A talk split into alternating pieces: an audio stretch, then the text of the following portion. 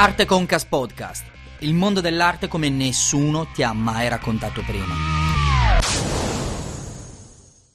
Oggi facciamo due chiacchiere con eh, Cino Zucchi, architetto incredibile che della cultura dell'arte ha fatto sicuramente gran parte della storia italiana e internazionale, quindi siamo felicissimi. Nel frattempo sarà con noi Fiorella Minervino, qualche secondino che inizia, iniziano ad arrivare tutti quanti e poi partiamo subito con, uh, con Cino. Quindi con le mani sporche, eh? Subito al lavoro. Per chiunque ci sia, poi chi apriremo poi lo stage, quindi chi vuole fare domande potrà salire. Eh, stiamo registrando per archivio, quindi chi sale su poi saprà eh, in tal caso di questa opportunità. Vediamo due secondi, iniziamo, iniziamo, giusto dalla base, no? 1995, un, un, percorso di studi incredibile dal, dal Bachelor in Science and Art Design, poi il Massachusetts Institute of Technology, insomma tantissime mh, esperienze credo che non abbia bisogno di presentazione, nel senso che insieme a Cinozuki Architetti ha progettato e realizzato davvero tantissimi città, spazi pubblici, privati, parliamo dalla triennale alle, alla sesta, ottava, dodicesima, tredicesima biennale di architettura di Venezia, installazioni, il Maxi, insomma direi che, che ci sono tanti aspetti oggi di cui parlare. Hai citato tante esperienze anche legate al, a quello che sta accadendo, hai detto chiaramente no ai, ai futurologi quindi oggi parleremo di cose concrete, Cino.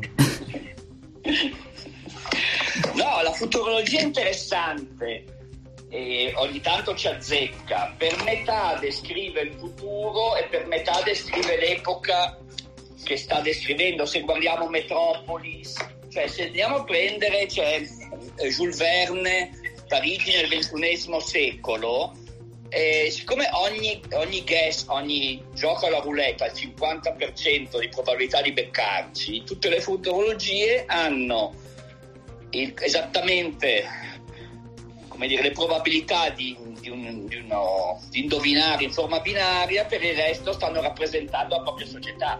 Cioè in fondo i Jetsons sono la rappresentazione della famiglia suburbana americana degli anni 50, solo che al posto della Pontiac hanno l'elicotterino, però sono di fatto una famiglia suburbana dell'America.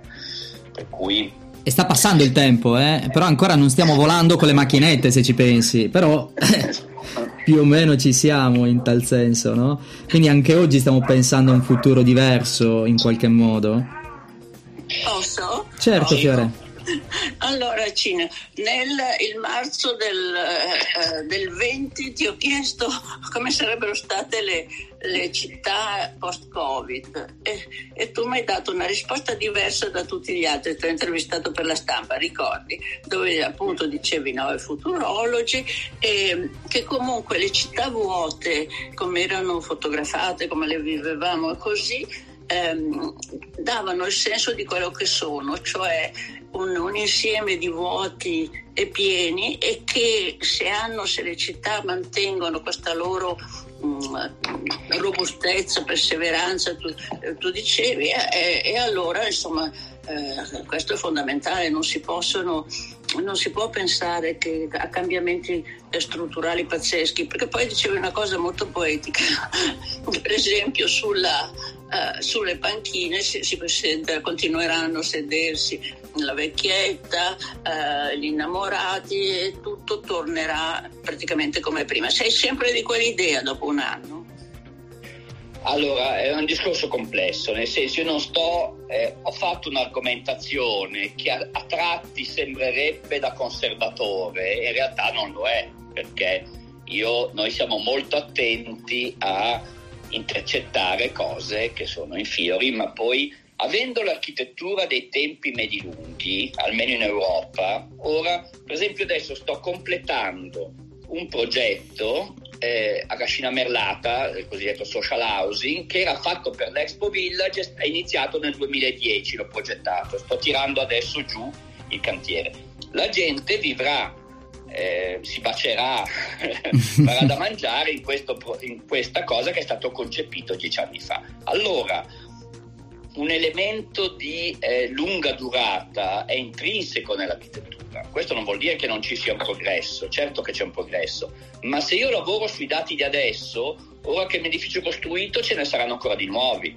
Per quello forse devo mettere, intercettare delle tendenze, ma inserire nell'edificio, nello spazio aperto, degli elementi solidi, cioè un, un buon taglio, il sole fortunatamente sorge sempre dalla stessa parte, tramonta dalla stessa parte, cioè l'astronomia da, dai Maya ad adesso non è cambiata molto rispetto all'orientamento del sole e così via. Tutte queste cose danno una robustezza agli spazi, intendo robustezza non in senso fisico, ma proprio di condizioni che gli permettono di sopravvivere anche a queste cose. Diciamo una generosità, una, risu- eh, una robustezza rispetto a una pura divinazione del trend. Cioè, praticamente però tu dicevi non bisogna seguire le mode, pensare che viviamo un presente continuo, no, bisogna intercettare le cose importanti, però eh, non eh, rassegnarci ai cigni neri che verranno, hai detto, ma avevi risposto. No, no, i cigni neri sono per definizione imprevedibili, ma c'è un bel testo di Baudelaire che si chiama Il pittore della vita moderna, lui andava ai salon spesso e cercava, e dice un pittore oggi, eh, parla in genere dell'arte, l'arte ha metà non può che essere cronachistica, no? e metà invece, non dico che è eterna, ma tocca dei problemi sostanziali. Lui, lui stabiliva un 50-50. Allora, quando noi leggiamo dei romanzi, no, mm, certamente, o vediamo la televisione, Pippo Baudo negli anni quando vediamo le cose di Cocchi e Renato giovani, no? quella televisione lì, vedi che il taglio dei capelli o lo, lo strombo dei pantaloni, sappiamo datare un film o uno spettacolo televisivo o forse anche un'opera d'arte, no? Però l'elemento evoluzionista è tipico dell'Ottocento, questa ossessione no, da quasi eh, lineare quello che voglio dire è che io da bambino ero fanatico di Yuri Gagarin e Valentina Tereshkova, cioè tutto quello space age. Eh, in Russia, per esempio, è interessantissima la fantascienza russa e le icone eh, purtroppo su Clubhouse non si può far vedere, ma di fronte a me è una specie di lampadina da notte da bambino russo con la Vostok che, che parte nello spazio. Eh, scusate la divagazione dicevo che io mi immaginavo di vivere nella cosiddetta Futuro House, che era una eh, casa che sembrava un disco volante fatto da un architetto finlandese, se andate a vedere su internet ci sono dei prototipi, per cui mi immaginavo un futuro space age e invece fortunatamente vivo in una casa del 1910. Diciamo che si può vivere modernamente eh, scusate eh, le mie, io sono punto a citazione, dice Paul Valéry, eh, quello che chiedo alla tecnologia moderna è di vivere con più agio una vita non moderna. Allora oggi si può stare con un Macintosh eh, di una villa del Palladio e viceversa, no? Cioè, io credo che eh, il futuro sia per sé complesso e un po' babilonico, per cui la città assomiglia più a Blade Runner che all'utopia del primo moderno.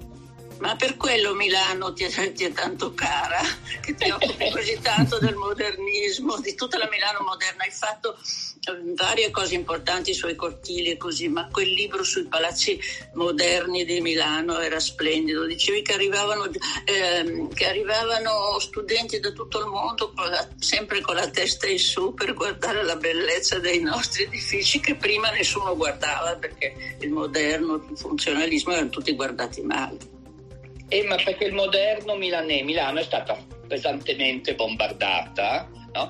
e, un po' a macchia di leopardo rispetto a Rotterdam o Dresda che li hanno ricostruite secondo un piano modernista, un po' le Corbuserian, no? con queste stecche separate. Io Dresda me la ricordo prima che ricostruissero la, la cattedrale, era impressionante veramente, eh, sembrava. O anche Alexanderplatz a Berlino, si vede proprio l'incompatibilità genetica tra la città moderna, un po' da Lego, fatta di oggetti separati da strade, ma che non sono più strade, sono solo strade per le macchine, e invece la città antica. Se vediamo le viste del Bellotto, ci sono queste 8-9 quadri meravigliosi del Bellotto sulla Dresda barocca, capisci la differenza. Detto questo, Milano ha fatto una scelta di ricostruire, parlo del centro, ha fatto dei piani eh, dove c'è sì un'architettura moderna per linguaggio, ma dal punto di vista della forma urbana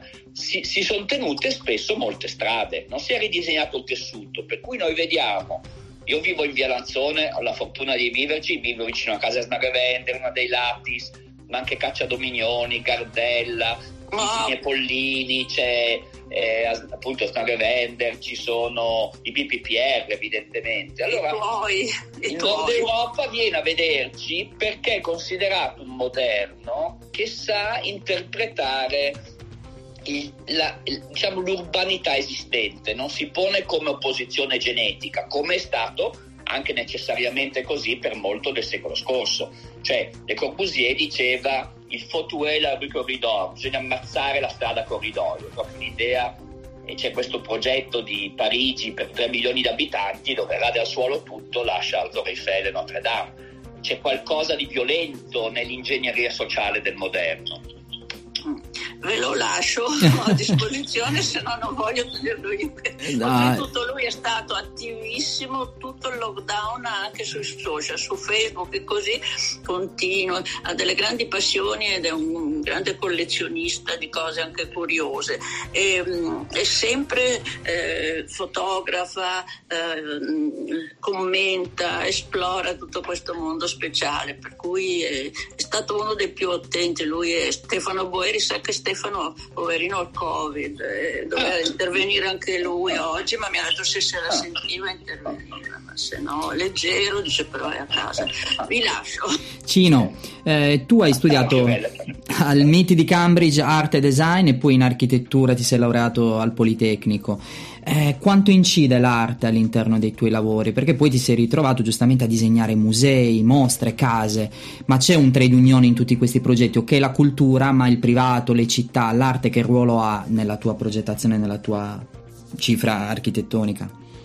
Allora, bisogna capire, talvolta mi è capitato di disegnare spazi per l'arte, però questo forse è una categoria perché disegno anche case, uffici, un po' di tutto. Abbiamo lo studio non è molto specializzato, però invece per tutta la vita mi sono mandato quanto il modello, chiamiamolo scientista, dell'architettura, del primo moderno, per cui l'architetto scienziato che ha il camice bianco e che non ha pregiudizi formali, per cui analizza, se deve fare una scuola, analizza il numero dei bambini, il corso del sole, lo stress del metallo, il budget, la geologia del suolo e così via, mette tutti questi dati in un metodo con la M maiuscola e dall'altra parte viene fuori la scuola. Questo modello è un po' caricaturale, ma di un'idea che l'architettura fosse una scienza esatta, no?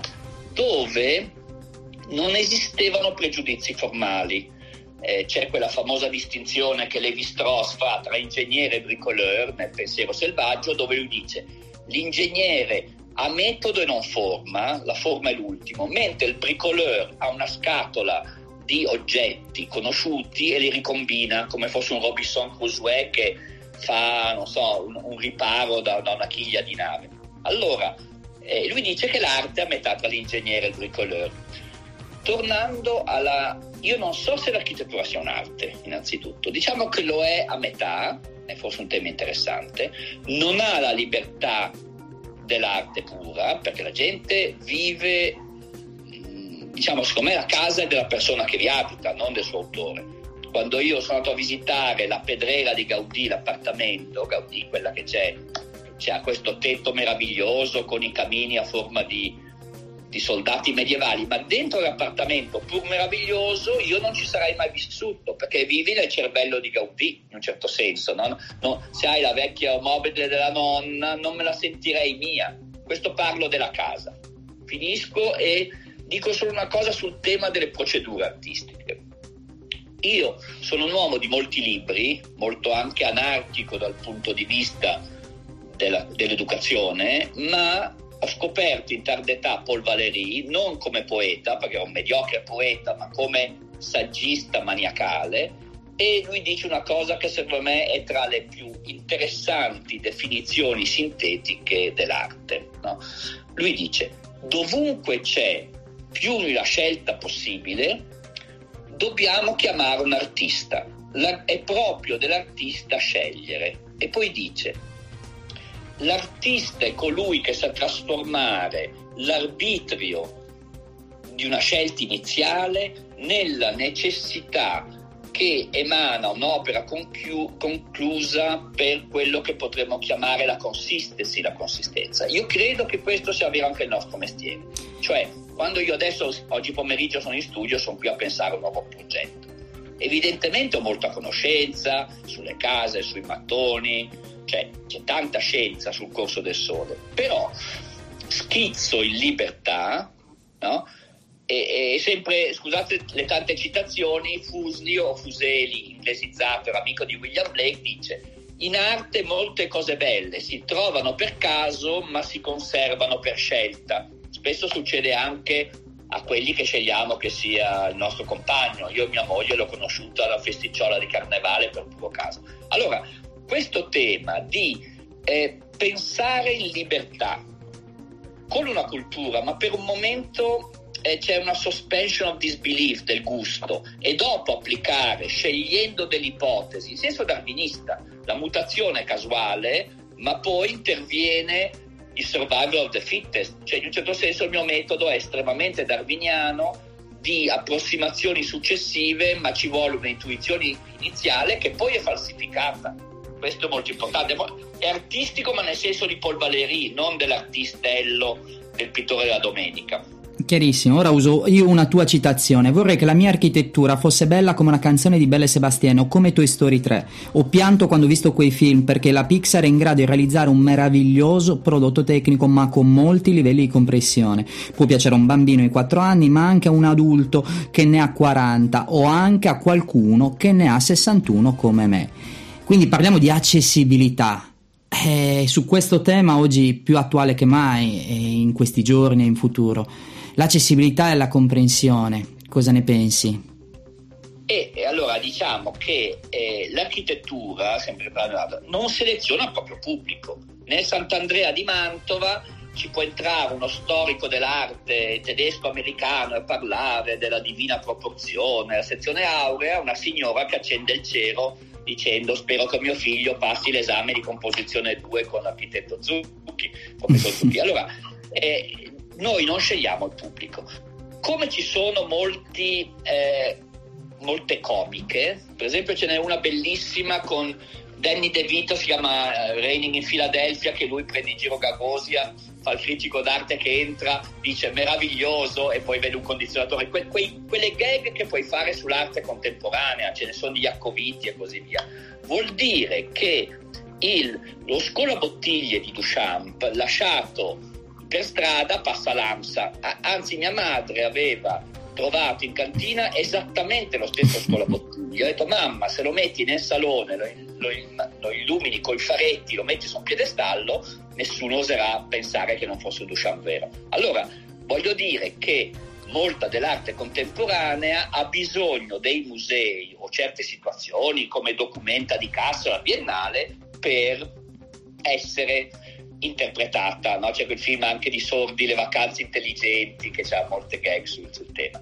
Ora, detto questo, poiché l'architettura non seleziona il proprio pubblico, io sono, eh, diciamo, per un'opera leggibile su più livelli, dove il livello terzo non sconfigge il secondo. Ho una specie di fastidio verso l'ermetismo nell'arte, no? questo non vuol dire che devi essere populista, no? anzi, però Walt Disney di Cenerentola, ogni volta che li vedi, e per quello a me piace il pop sofisticato di Belle Sebastian, no? perché eh, ho anche tanti, io credo che la vera musica vitale sia il rock, però qui sarebbe un discorso troppo lungo, perché ha dei livelli di sofisticazione ma anche orecchiabile. Per esempio non esiste una musica contemporanea, un argomento che usava un po' Baricco, sul tema esiste oggi una musica classica popolare come fosse Mozart? Forse no. Allora o devi andare a seguire. Oddio, c'è, c'è in Audi ma un po', un po' troppo new romantica. Poi lì c'è un tema un po' anche di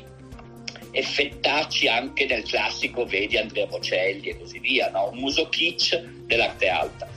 In altre parole, lavoro con cuffie 24 ore su 24. E la tua architettura quindi è rock, se la possiamo descrivere. Sì, a me piace l'indie music canadese, sono i, i, gli amici dei miei figli vengono a chiedermi consigli e conosco dei complessini così, eh, ho, ho, ho, sui miei iTunes c'è 90.000 canzoni di complessi totalmente sconosciuti. Una volta sono venuti dei studenti canadesi in studio, pensavano fosse uno scherzi a parte, non sto scherzando. venuti qua quando ho visto i miei CD, pensavano, non potevano credere che un professore di 65 anni italiano conoscesse i gruppi più trendy, pazzeschi. Però detto quello, poi sono molto eclettico eh, c'è anche tutto, per esempio Fabrizio De André è un evergreen, i miei figli lo sentono tanto quanto noi, per cui esistono anche, eh, è interessante, tutte le culture, tra, al di là dei revival, delle mode, esistono anche autori trasversali, per esempio intergenerazionali. Senza dubbio, è citato da André, anche io adoro e devo tanto ai miei genitori a mio babbo che lo ascoltava da quando eravamo piccolini e poi da lì ti rimane. Ma se vai a vedere anche le statistiche, per esempio su Spotify, vedrai che hanno anche loro milioni di, di, di ascolti e questo è sicuramente cenno di, di, grande attualità della loro musica, del pensiero. Nicolò, Nicolò Architetto fa gli Architalks qua su Clubhouse, a breve inizierà anche la sua serie, quindi felicissimo di averti con noi ciao, Nicolò. Ciao ciao. Ciao, ciao, ciao, Cino, ciao, ci siamo sentiti venerdì per messaggio, sì, ciao, ciao Carella, ciao Anna Maria. Prego Nicolò. Allora, grazie mille di, di, avermi dato la parola e grazie a Cino ecco, di essere qua perché lo reputo veramente un maestro della composizione in architettura e poi secondo me la riporta molto anche nell'arte. Per esempio io ho, mi è rimasta impressa l'installazione che ha realizzato alla tredicesima biennale a Venezia, Common Ground, che la, la reputo molto attuale perché un, diciamo abbiamo vissuto un periodo diciamo, eh, comune a tutti e quindi con, con tu, tutti quegli stessi problemi. Volevo sapere eh, se nella tua installazione Copycat eh, dove hai eh, realizzato questi moduli, queste composizioni che secondo me riprende la tua architettura, dal tuo linguaggio, eh, che sono una sorta di Wunderkammer di oggetti, se dopo questo periodo di, eh, di quarantena di Covid aggiungeresti qualcosa a questa Wunderkammer in questi giorni che sono stati per tutti sempre tutti uguali? Questa è un po' la domanda. E poi ci racconti un po' questa installazione, perché secondo me è molto interessante. Ma è vero che noi tutto il tema, eh, un po', ci, un po' abbiamo paura, un po' ci chiediamo quanto finirà, un po' ci rompiamo le palle, un po' cerchiamo di adattarci perché l'uomo è adattativo alle nuove condizioni e per cui riscopriamo un po' la casa, certe forme, così per cui poi ognuno reagisce in maniera molto diversa evidentemente, no? persone single che stanno da solo nel lockdown duro hanno reagito in maniere diverse che le famiglie così nella, nel copycat, copycat in inglese vuol dire quello che copia i, eh, dire, i compiti degli altri. Il titolo esteso era Copycat Empathy and Envy as Form Makers. Empatia e invidia come generatori di forma. Io quello che volevo sostenere era in forma artistica, eh, perché poi no, eh, io credo che l'arte deve esprimere non attraverso la filosofia. I tedeschi con, confondono sempre arte e filosofia, anche Wim Wenders lo fa, mentre i francesi lo sanno sciogliere.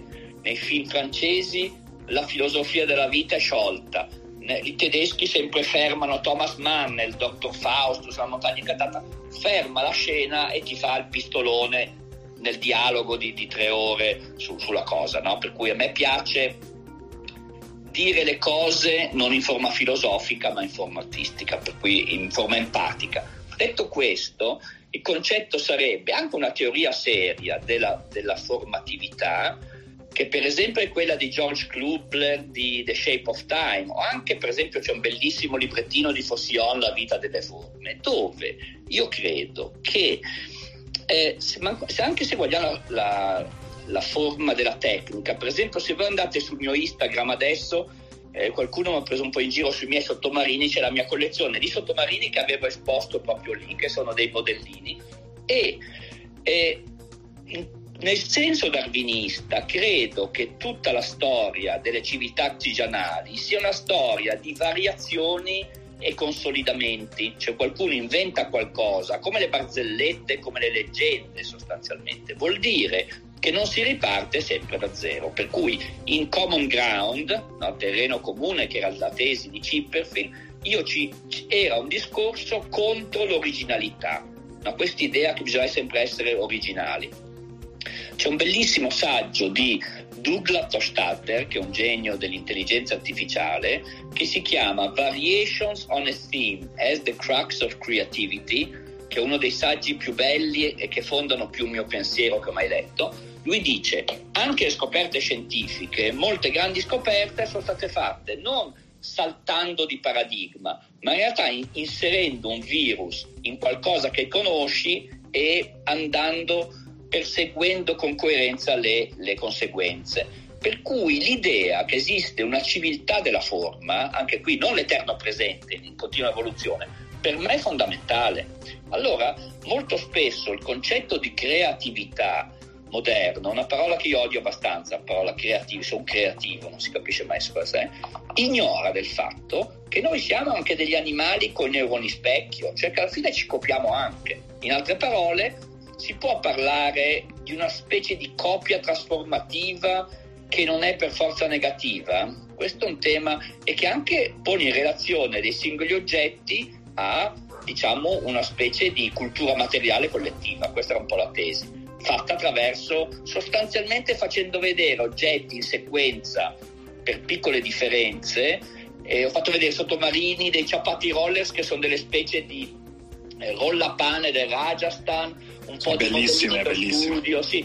erano tutti oggetti che si rassomigliavano, cioè che avevano, per esempio ero andato a chiedere al Museo di Scienza Naturale quelle scatole con dentro gli insetti, cioè c'erano delle scatole di insetti, sai quando metti tutte quelle ordinate, tutte, erano delle sequenze formali date da micro variazioni. Fiore. Oh, no, niente. Eh, volevo dire che il concetto di Picasso je prends, je trouve e poi l'elaborazione, è così. La genialità è quella nel vedere, eh, non, vedere in certe cose, poi avere la, la genialità di, di rifare, ma con, al modo proprio, in modo eccezionale. Dopo mi parli della nuvola nava, lavaccia che ha cambiato una parte di Torino. è stata una cosa bellissima, una, veramente lì è l'intervento del, dell'architetto che riesce a modificare una parte di una città. Ecco, adesso Ci... Ci vuoi raccontare adesso, Ciro? Cino, falli adesso, sì, Fiorella. Io, io eh, è facile eh, accendermi, è difficile spegnere come un box rotto, per cui se, se, c'è gente che altri che vogliono interloquire, sì, è adesso... la prima volta che sono su, eh, su Clubhouse, per cui mi, sono un, un, neofita, diciamo, in questo. Mi sento un po' come quel film Eyes Wide Shut, c'è un film con la Nicole Kidman, Tom Cruise, di, di, di, Kubrick. Di, Kubrick che non è il più bel film ma mi sento un po' nel castello misterioso per cui sono interessato a vedere gli altri mascherati cosa dicono allora Annarita cosa ci racconti? benvenuta Ciao a tutti, buonasera architetto. Io avrei tre domande, ma inizio da una sola domanda, nessun panico, e poi se c'è tempo ne ho anche altre due. La prima è un concetto sul quale sto lavorando e sul quale non sono completamente d'accordo, ma mi interessa la sua opinione, cioè la città dei 15 minuti. Attenzione, non è futuro, ma è presente. Lo dico perché ho, ho sentito la parte sul futuro, ma è presente.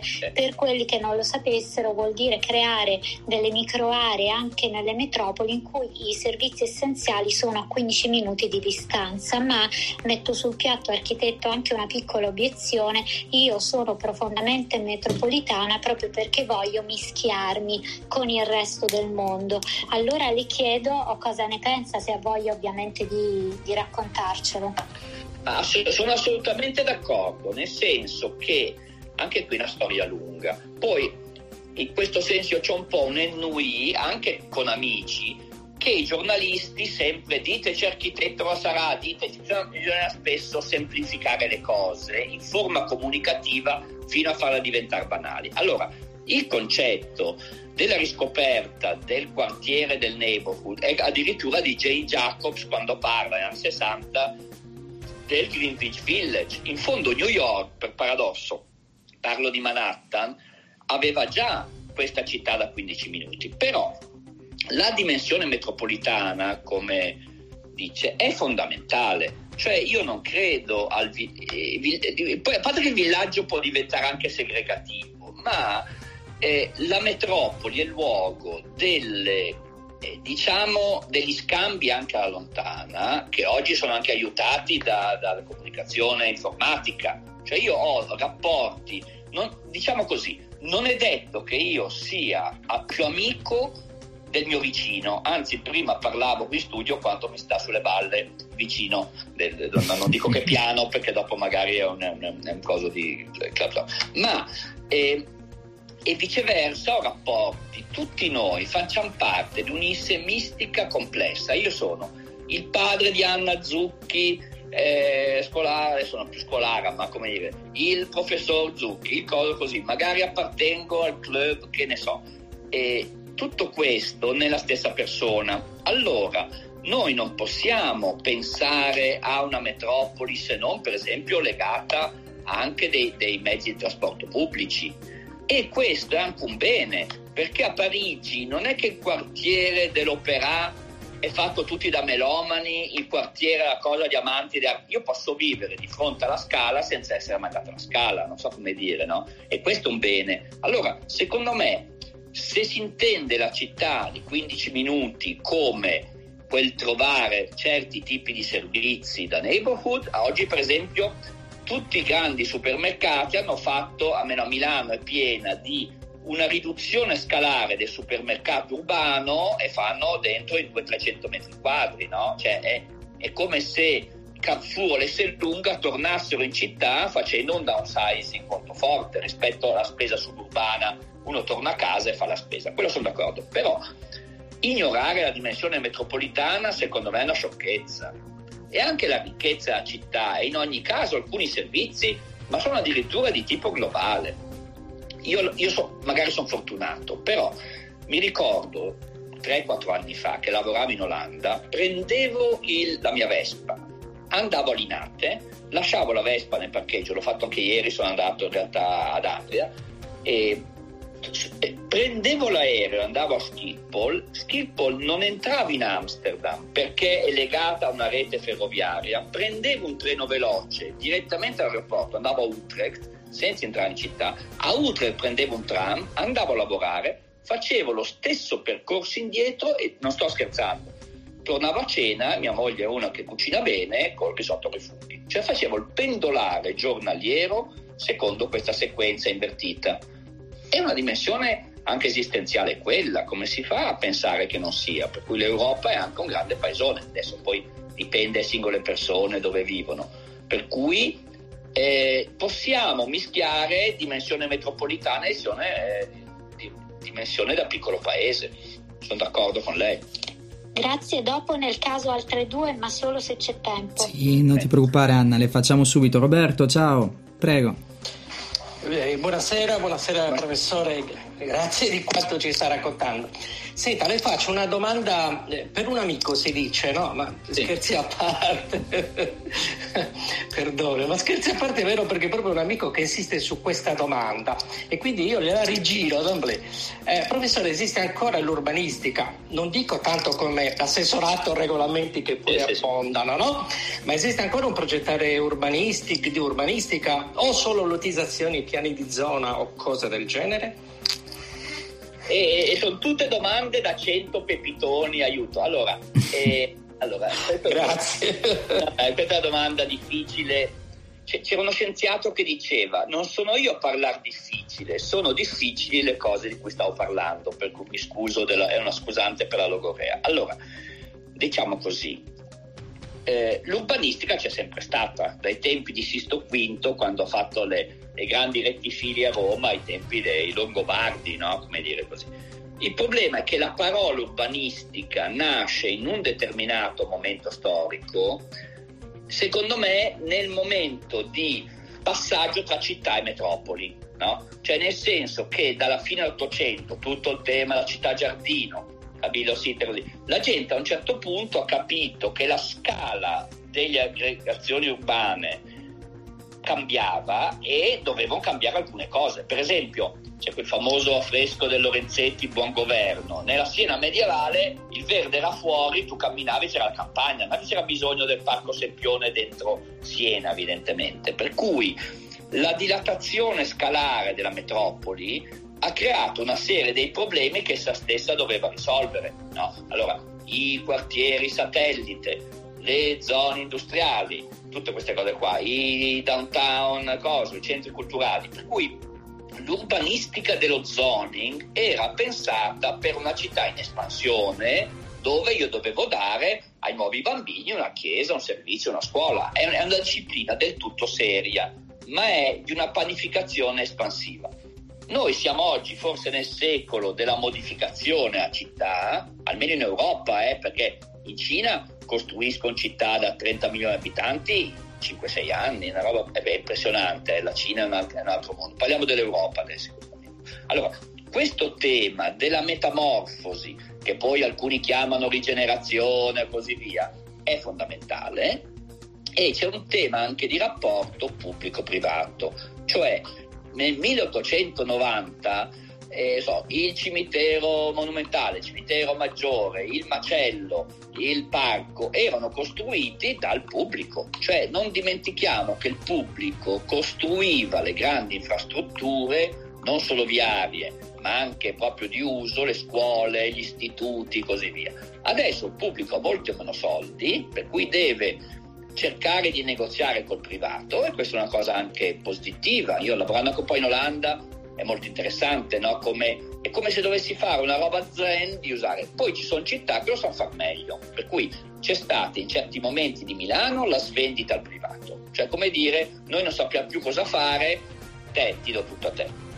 L'altro è un tema di collaborazione dialettica e però faccio un solo esempio.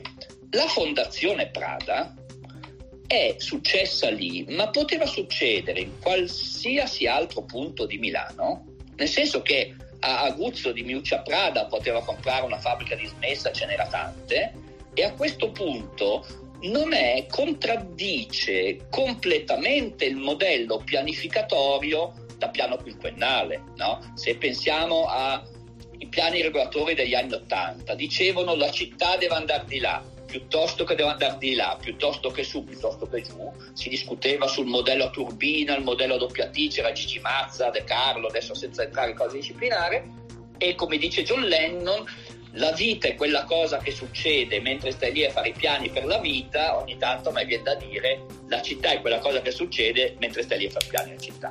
Questo non vuol dire che io non credo, anzi ci credo profondamente che il pubblico debba pianificare, ma le forme di questa pianificazione, almeno nel nostro sistema politico e nel nostro sistema economico, non sono più di quella natura. No? E che una volta che c'è la Fondazione Prada, ecco che lì, per paradosso, tutti si sono accorti dello scalo di Porta Romana. Non è solo, sono, sono situazioni sinergiche, però è un grumo di qualità che genera un'attenzione su quel quartiere e funziona un po' al contrario e questo, questo è un fenomeno da guardare, no? nel senso che eh, non so se ho risposto, poi eh, sì, non sì, credo certo. alla pianificazione, ma non credo neanche all'SFR. Certamente certo. c'è stato dei momenti, come dire, noi non siamo capaci, a lei arriva qualcuno con dei soldi, fate voi. Eh, per cui ogni tanto il, pu- il pubblico deve sapere esprimere obiettivi chiari eh, per il bene pubblico e giocare un po' di deviazione rispetto. Cioè, tu, eh, il problema è fare un gioco a carte scoperte. Eh, tutti devono saper fare il loro mestiere senza un modello Don Camillo Peppone, no? cioè il capitalista, la Groz col, col cappello, col sul dollarone e il pubblico così. Io credo che negli ultimi eh, 15-20 anni a Milano, non, non, è tutto assolutamente no, c'è stata un'evoluzione molto forte sia da parte pubblica sia da parte privata, cioè eh, diciamo, il punto più basso sono stati gli anni Ottanta, infatti ne vediamo ancora gli esiti. Eh. Allora dico, forse non, non, non, è stato tutto perfetto, ma eh, ecco, un ultimo tema. Un tema che secondo me ancora è molto importante e non è pensato ancora bene è quello delle infrastrutture di trasporto. Cioè c'è un tecnicismo ancora nella metropolitana. Io adesso sono in micro polemica con le stazioni a metropolitana a Sant'Ambrogio lì e a San Lorenzo, ma non si può fare delle cose così sciatte che viene su con l'ascensore dove capita cado coio coio. Allora, secondo me, sia per le ferrovie e sia per le metropolitane, se vai al nord Europa una stazione è un elemento d'uscita, è un elemento urbano. Se vedi la stazione di Bovisa vicino al Politecnico è, non, si può, non si può vedere, cioè sono dei crimini contro l'umanità degli anni Ottanta, perché è un pensiero tutto tecnocratico. Allora, i punti di passaggio tra l'infrastruttura, eh, diciamo di trasporto specialmente pubblico e la città, l'urbanità, perché sono dei punti fondamentali. L'Italia ancora un po' indietro. Bene, posso tranquillizzare il mio amico che non esiste più l'urbanistica in, in pratica. grazie infinite, professore, grazie. Cino. Scusa, prego Fiore, prego. Eh, eh, Cino, verso il 2005 sono andata a parlare con l'ingegnere che si occupa della progettazione di New York e gli avevo chiesto se, che cosa prevedeva per il futuro, per, per gli anni 10, 20 così metto. È impossibile progettare una zona di New York. Noi pensavamo prima che con Soho eh, sarebbero rimasti lì, c'erano prima gli artisti, poi sono arrivati gli stilisti, la moda, tutte queste cose, gli artisti vanno via. E artisti, architetti, fotografi, eccetera. E si sono spostati tutti eh, in altri luoghi. Però noi abbiamo sempre pensato che poi lo spostamento sarebbe stato eh, procedendo di lì, invece sono andati nel Queens. Per cui non è progettabile niente, che è un po' il discorso che dici tu, no? Allora, questi sono fenomeni, in inglese si chiama gentrification, complessi, ah. no? evidentemente che c'è un tema di inclusione sociale, per cui ogni, oh, dovunque c'è rinnovo urbano, c'è anche il rischio di espulsione di classi che lì stavano per ragioni economiche, no? Cioè, questo eh, certamente c'è. Per cui come rinnovare la città senza creare, cioè se noi prendessimo i quartieri spagnoli di Napoli, ci, ci mettiamo dentro Angelina Jolie, Brad Pitt, non so chi, cosa così, Fedez e la Ferragni che stanno lì ad Zaradid, di colpo diventano bellissimi lo stesso posto, ma eh, questa cosa. Allora io credo che esiste dei meccanismi micro e macroeconomici spontanei che non hanno a che fare con la pianificazione. Però questo è una città consolidata.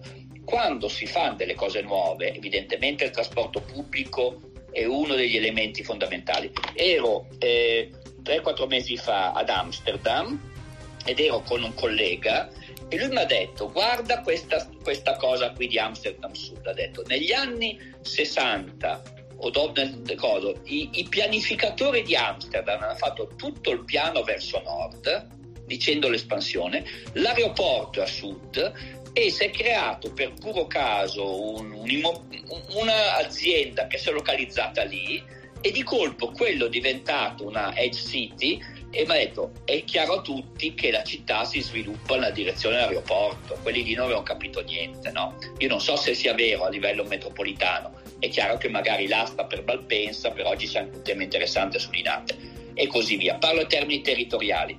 Tornando al tema della gentrification, è un tema secondo me che ha a che fare appunto con la cosa che dicevo prima, e però va regolata più in termini forse economici che di pianificazione e di disegno, forse lì magari alcune, cioè io credo che l'urbanistica forse si possa fare oggi con delle de, de tassazioni, queste cose così, per cui non conosco quel lato lì, ma credo che più che chiamare architetti a parlare della città bisogna parlare, vedo, vedo Ada, eh, Lucia De Cesaris, io sono nuovo di qua, ma chi, chi, chi più di lei può è una provocazione, avendo fatto il vice sindaco, l'assessore urbanistica, intendendosi di leggi e di cose, forse direi che la città la fa, la fa più loro senso, e che benvenuta che Ada che ci piace parlare. Benvenuta Ada ricordo a tutti che stiamo registrando per archivio.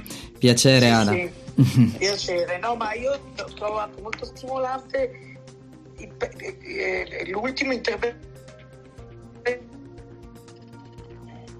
di quello su Fondazione Prada e lo connetto anche a, alla domanda è finita l'urbanistica, ma in realtà io non penso che sia finita l'urbanistica, penso che eh, l'urbanistica debba profondamente cambiare. Quello che è successo in Fondazione Prada, ne parlo perché ero io l'assessore, perché è stata veramente una grande novità.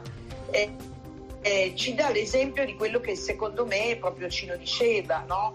e cioè che ci sono dei momenti in cui eh, l'oggi richiede di fare alcune cose inevitabilmente chiedono regole diverse e scelte diverse. Regole diverse proprio dal punto di vista della realizzazione, che va dalle volumetrie, dalle altezze, ma anche scelte diverse, lo diceva molto bene Cino prima con riferimento ai trasporti. Allora, per rispondere forse alla domanda di chi non so se Cino è d'accordo, la domanda di chi diceva l'urbanistica è finita, no, l'urbanistica non è affatto finita, ha bisogno di cambiare, ma soprattutto ha bisogno di liberarsi, di sciogliere tutta una serie di node e di catene e di capire che sempre di più sono necessari alcune linee di indirizzo d'utili generali che possono anche essere decise dalla politica, ma dentro poi ci deve essere la capacità di capire che cosa può succedere in quel, luogo, in quel luogo e che cosa quel luogo ti può dare. Quel luogo, il luogo dove c'era la Fondazione Prada, era eh, tutto molto dismesso e un po' triste, con un unico intervento ha piano piano permesso di ricostruire e di ridisegnare. E badate, lo ha fatto e lo dico con orgoglio perché c'è stato qualcuno che ha avuto il coraggio di dire qui le regole le deroghiamo e l'abbiamo fatto non facendo del male della città, ma sapendo che avremmo potuto dare qualcosa di buono alla città. Quindi questo è veramente forse uno degli elementi più interessanti di questo periodo. E con questo rispondo anche a chi parlava prima della città per i 15, eh, ai 15 minuti. Allora, distanza, anche questo rischia di...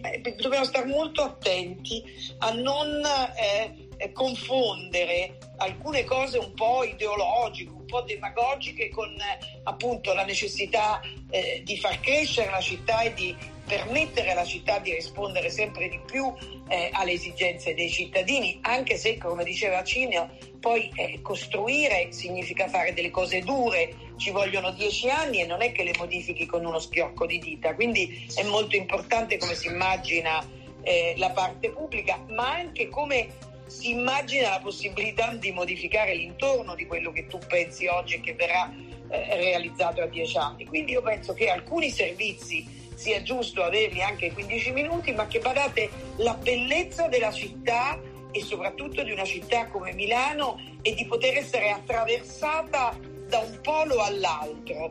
E la cosa straordinaria è che io posso partire da San Siro e andare, lo ripeto, a vedere non lo so, Parco Forlanini o la Fondazione Prada. E quello che noi dobbiamo fare è rendere ogni angolo della città attraente e vivibile perché tutti noi dobbiamo possedere l'intera città. Quindi attenzione, è importante vivere il quartiere, la bellezza del proprio quartiere, avere dei servizi comodi. Peraltro in un mondo digitalizzato questo serve relativamente, ma dobbiamo anche imparare a possederla tutta la città perché se no, soprattutto a valle di questo momento così, che, che, ci sta così costringendo e ci sta chiudendo, rischiamo veramente poi eh, di dimenticarci che il nostro territorio è l'intera città. Non so se sono stata chiara. Chiarissima, chiarissima e grazie tante Ada, preziosissima. Eh, Cino, una domanda. Eh, in questi giorni starai sicuramente progettando per gli anni a venire quanto incide la situazione attuale anche nella progettazione? State predisponendo spazi diversi in luce delle distanze? Penso che sia una bella sfida anche capire la durata, la permanenza o sarà qualcosa ormai di, di dato di fatto? Ma provo a rispondere trasversalmente per andare anche a quello che aveva chiesto Fiorella sulla Lavazza, senza fare pubblicità redazionale. Però Giuseppe Lavazza mi ha chiamato e mi ha detto Cino, non sai quanto ha funzionato bene l'atrio che tu hai fatto durante il Covid, perché noi avevamo dei sistemi di controllo, di accesso ai posti molto comodo e la generosità di questo spazio, naturalmente anche potersi permettere, ho fatto un atrio molto passante che ha dei sistemi di controllo per andare agli uffici, ma in realtà tutti possono andare dentro, c'è la messa, c'è, c'è uno sfiato per esempio verde. Diciamo che una cosa progettata prima del Covid si è rivelata funzionare molto bene per questo tema che dicevo prima della generosità. Il problema è che la generosità non deve diventare cara, no? per cui questo vale per gli sfiati di spazio aperto, per degli elementi per esempio di flessibilità. Prima ancora Ada Lucia De Cesari parlava che per esempio potremmo dire in certi casi, ma questo anche pre-Covid, eh, io l'ho fatto anche un po' in Austria, eh, la città ottocentesca, parliamo della prima espansione del bevuto, la zona di, di Corso Magenta, così, in fondo aveva una reversibilità tra destinazione a ufficio e destinazione a casa dove un ufficio notarile diventava casa e viceversa. Io stesso ho lavorato a casa. Man mano che si è specializzato l'edificio uffici, no, con impiantistica, vetrate, brissolè e così via, si è sempre più distaccato dall'ufficio, dalla casa borghese e è diventato in sé. Adesso, ieri c'era scritto che sono al 50% vuoti, la gente sta ripensando per esempio alla natura di questi grandi edifici uffici anni 80-90, tutti a specchio. No? Ora, non dico di tornare al, alle buone vecchie cose di pessimo gusto, come dice Anzano, però stiamo ragionando se sono possibili fare degli edifici per quota parte, possono avere una reversibilità tra eh, spazi di lavoro e spazi di... Eh, di, di, diciamo, di casa. Questo è molto interessante. Mi sono chiesti di progettare, c'è un tema di altezze, non è così facile. E io conosco molti casi di riconversione di spazi uffici a case e viceversa. E questo caso si può fare una cosa che non è del tutto generica, cioè che non sia solo uno scatolone, che abbia degli elementi fondativi di buona distribuzione e dopo invece degli elementi generici. Eh, sempre un po', prima Fiorella parlava, io da giovane ho fatto un libro sui cortili milanesi, ho analizzato eh, tutti i cortili, il Brera, la statale, pensiamo al, all'università statale che in fondo nasce come ospedale maggiore, eh, diventa università e ospita pure il fuorisalone del Salone Pop era il collegio dei Gesuiti, il Palazzo del Senato era il collegio elvetico e quanti cortili milanesi. Il cortile è sopravvissuto perché è uno spazio meraviglioso e generico, cioè è specifico nell'architettura, lì sta il nodo, no? non è un container, ha un'architettura precisa ma un modo di usare lo spazio aperto. Io credo che queste cose sono compatibili della contemporaneità evidentemente, eh, non, non, sto mica dicendo di fare i cortili a doppio ordinato evidentemente, ma per cui la mia risposta al Covid, poi dopo il separatore con i plexiglass lo lascio a quelli che fanno i mobili, cioè sto dicendo solo che in realtà gli edifici non è che tutti reinventiamo la città, no?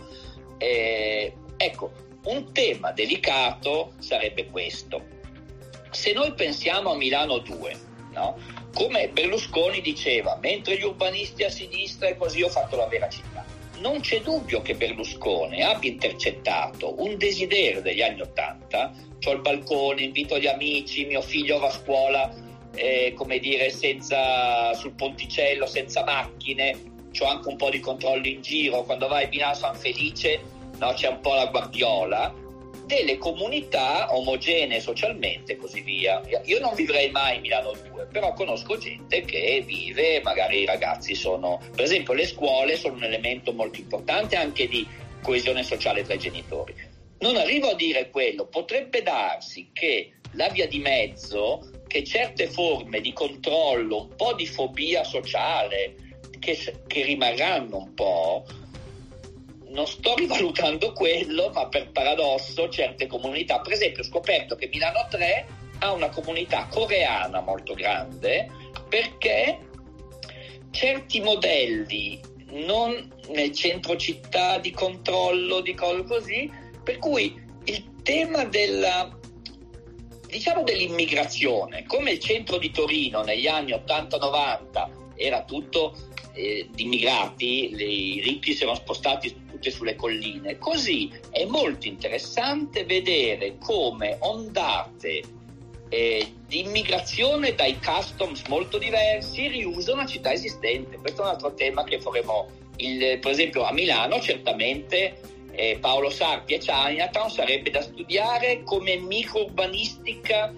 de, del rapporto tra socialità e modifica dello spazio. Grazie. Daniele, benvenuto. Tu che anche tu, a vostro modo con gli spazi, lavorate quotidianamente, state pensando a nuovi modelli. Ciao, ciao Andrea, ciao Cino. Ciao. Eh, sto tornando in auto con la famiglia che dorme tutta quanta, per cui ho sentito Cino che è sempre un grande.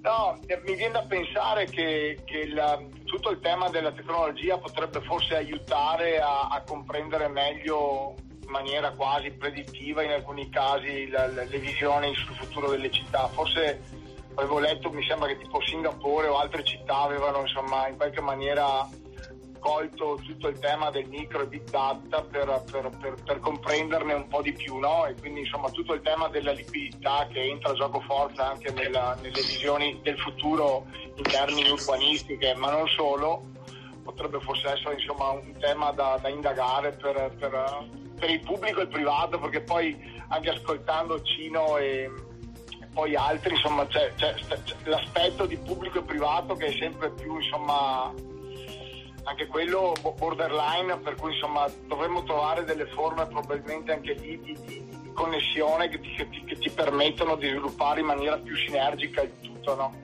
E quindi mentre noi insomma sul nostro mondo eh, eh, non abbiamo adottato il plexiglass, lo odio profondamente, io personalmente. Lo odio, però insomma non, diciamo che non abbiamo, non abbiamo avuto poi grandi, grandi complessità se non quelle del, del, del tema della, del lavorare da casa, del studiare da casa, per cui insomma abbiamo solo implementato un po' di, di soluzioni per, per, sfruttare i microspazi, però insomma eh, no, non è così complesso, poi il Covid non è che ha portato una, una roba davvero radicalmente diversa sull'ambiente domestico se non una maggiore flessibilità sostanzialmente. Di fatto è tornata una grande centralità della casa, gioco forza, non so quanto durerà anche post, post Covid, però per ora c'è molto forte. Quindi questo un po' Andrea.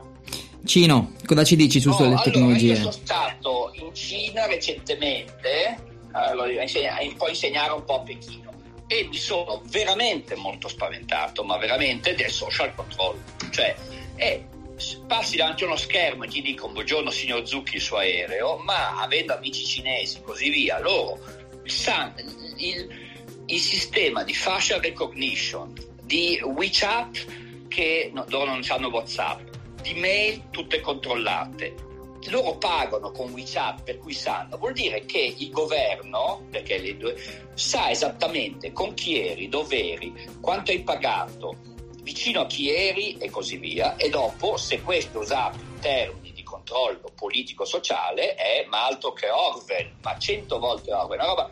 E pensate, tutte, se uno prendesse il nostro computer già sa tutto i siti che visitiamo, no? pensando alle pulsioni più segrete di ognuno di noi di tipo erotico, senza andare nel porno, dico, ma, ma è una cosa pazzesca. Cioè, noi abbiamo un doppio che ci conosce molto. Se nostra moglie potesse dire, comprare da eh, coso, non sarebbe più tale, abbiamo, ma, ma sì, sì, si esploderebbe la società.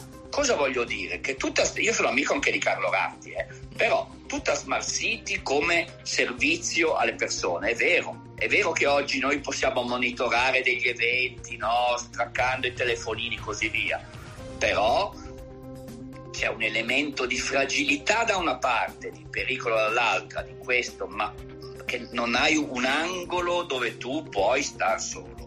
Allora io devo dire che nonostante sono a passo coi tempi, tutta l'ideologia, tutta positiva della Smart City non mi va. Devo dire che due o tre anni fa sono venuti degli immobiliaristi da me, architetto, lei è un esperto in Smart City, così così mi hanno detto. Noi in Brasile abbiamo fatto una roba, una comunità 30.000. Dopo un'ora ho capito che loro facevano, volevano fare una specie di eh, web di quartiere, ma sostanzialmente vendere servizi eh, come fosse di, sai, adesso ce n'è una, si chiama eh, Next Door di Sant'Ambrogio, vendo gatto, compro coso, ma ha rubato il motorino. Io sono anche, sono anche iscritto a una, a, non la guardo mai, ma una community di quartiere. Ci sono degli elementi interessanti, no? anche il piccolo annuncio, però l'elemento di controllo è inquietante. Allora il problema è e, e, durante il Covid molti temi di controllo sociale legato molto, io, no, io ero in, non so se ha funzionato molto in quelle, si chiama la, quella app lì, l'ho scaricata subito, però c'è molta gente che tende a resistere no, a queste cose. Il problema è in che momento diventa davvero controllata. Adesso in Europa è controllato per ragioni economiche, no? ti arrivano, parli dell'Uzbekistan e ti arriva poi ti ascoltano eh, e ti arriva subito la pubblicità de- dell'Uzbekistan di cosa.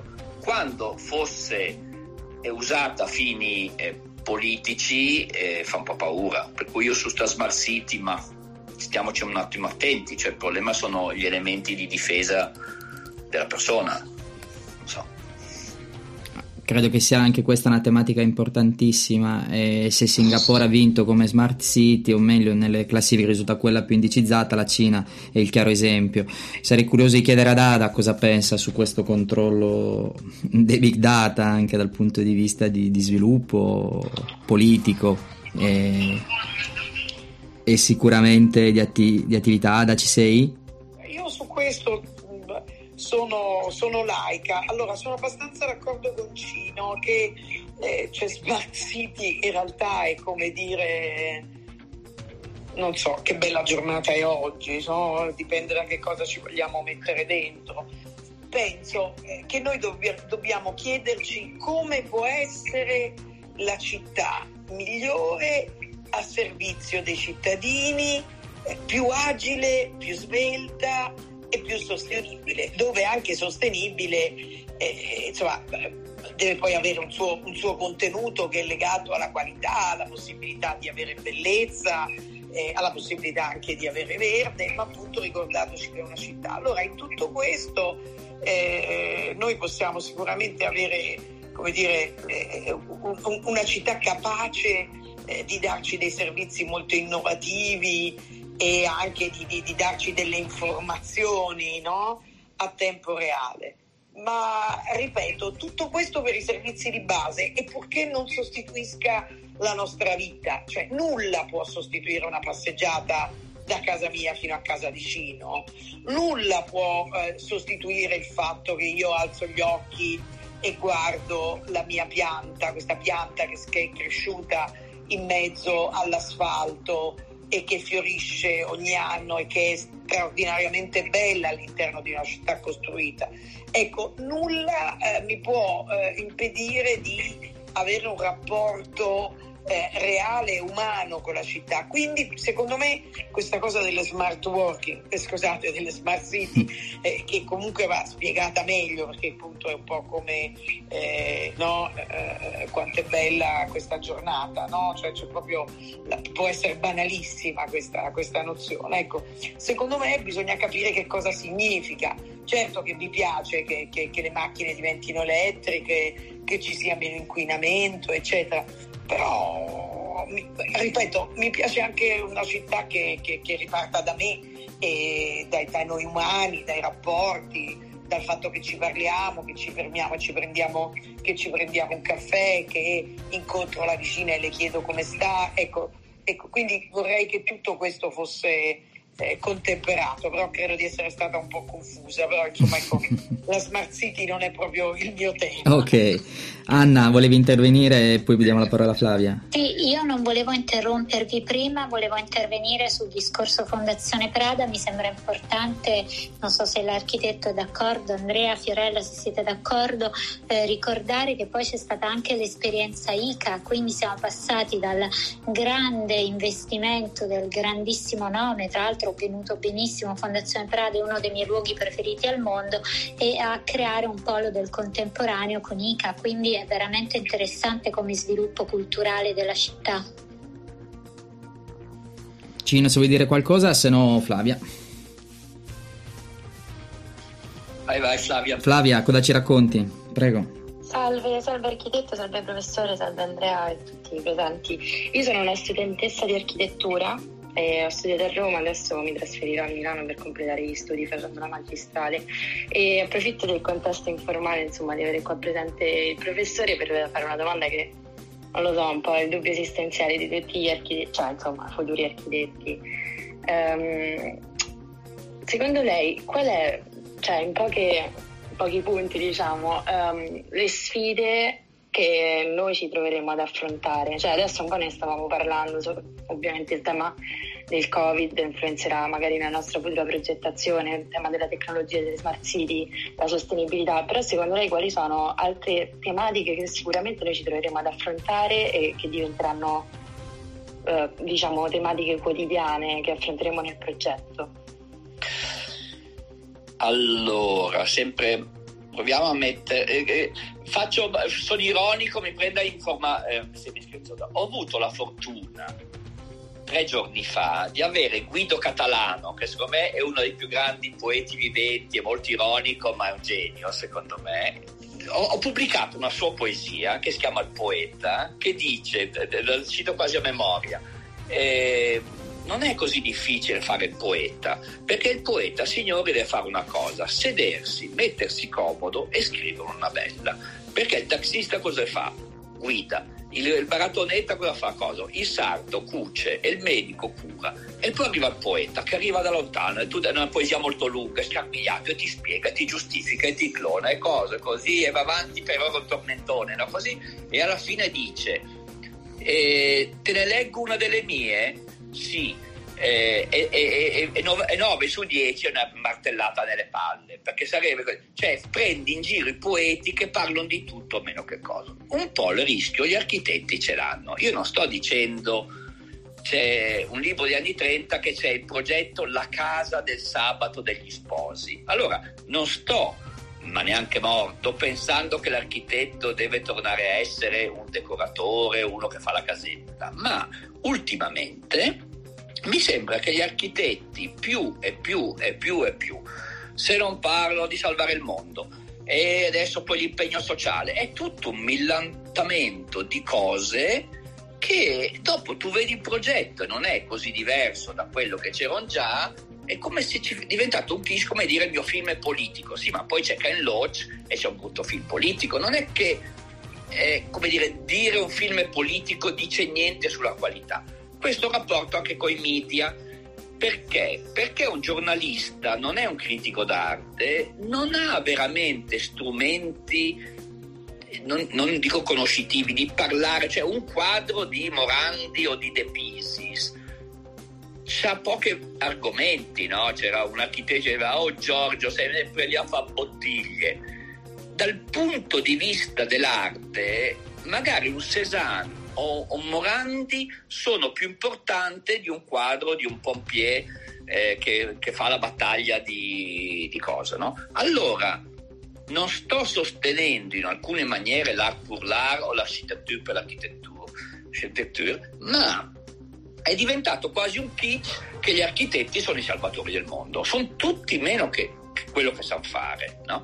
Allora c'è una via di mezzo, cioè in altre parole, io credo assolutamente che noi dobbiamo tematizzare non so, non so, a me non è mai piaciuta l'idea tedesca della Weltanschauung, della visione del mondo. Cioè io credo che in ogni momento persone diverse lavorino sulla propria disciplina e come cittadini sono coscienti di queste trasformazioni e l'insieme di questa cosa genera il mondo, non c'è una visione del mondo che poi diventa architettura, arte, musica. Io non credo. La musica barocca è molto diversa dall'arte barocca o dall'architettura barocca. Quest'idea che esiste un'unità è un'idea, secondo me, semplificata. Ci sono dei momenti che alcune arti sono avanti agli altri.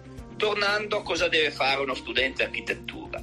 Io credo che oggi noi almeno la mia generazione è stata educata come con un architetto demiurgo, no? che faceva...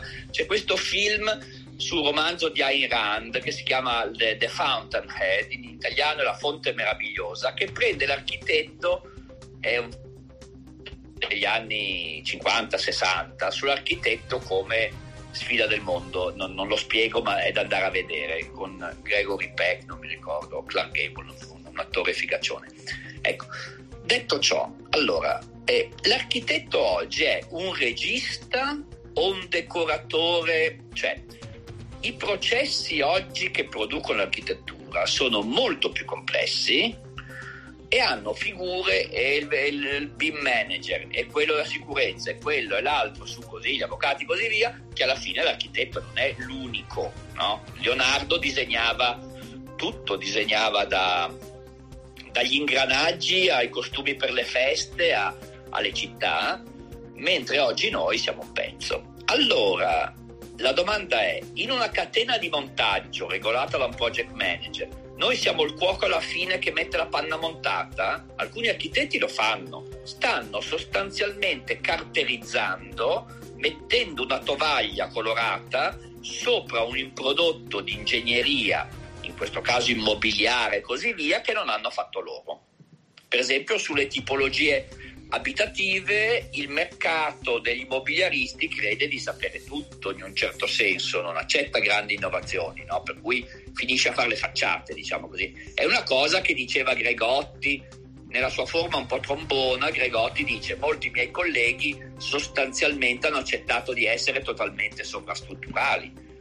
Questo un po' è vero in parte, anche se lui ogni tanto un po' così, però c'è un fondo di verità. L'altro è, siamo dei registi, come un regista deve saperne un po' di fotografia, della psicologia degli attori, di arte e così via, ma non poi si avvale il direttore di fotografia, può darsi anche che un altro modello è un architetto un po' regista che ne sa abbastanza di, di impiantistica, di cose, di urbanistica, da fare un po', tenere un po' insieme le cose. In ogni caso, la nostra disciplina tiene insieme cose completamente diverse.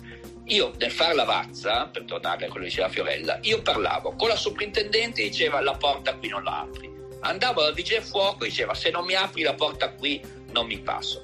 Andiamo a cosa è fuori budget. Poi c'era la Dora che sondava se non faccio paratia. Ero un negoziatore continuo dove per rispondere a ogni singola cosa sarebbe stato facile. Il problema è che tutte queste singole cose, viste da punti di vista locali, erano in totale contraddizione tra di loro.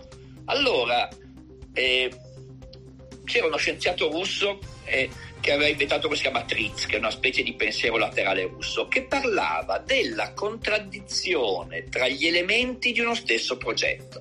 Noi dobbiamo gestire le contraddizioni tra il progetto e il resto del mondo, ma anche le contraddizioni dentro il progetto.